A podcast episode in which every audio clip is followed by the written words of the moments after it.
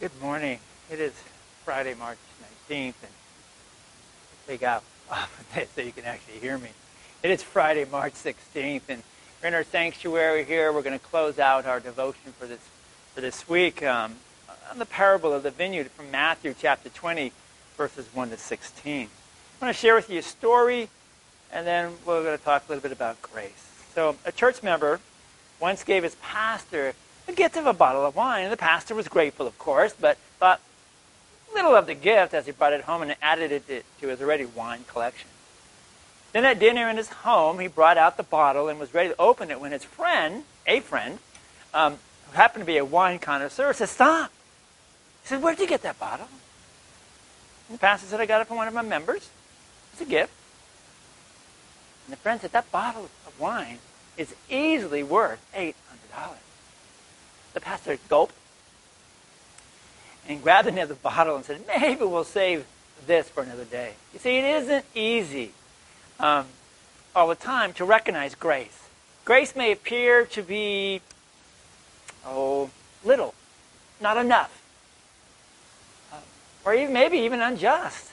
Yet in Jesus' story, grace has given all the workers a job, and grace gave some what was agreed upon, and others far more.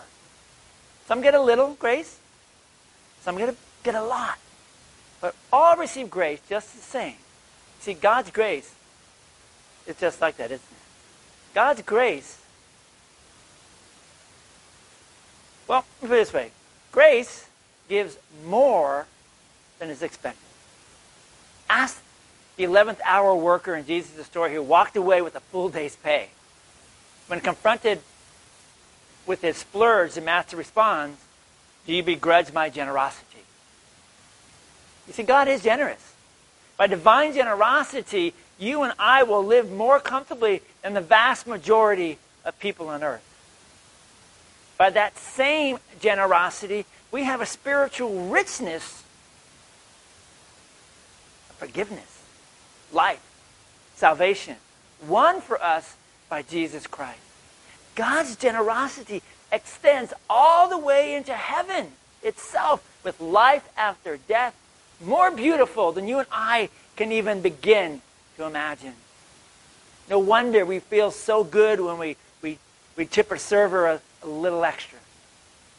No wonder there is this surge of joy when we give extra to, to a charity or to the church. It's no surprise that volunteering an extra hour should make us smile.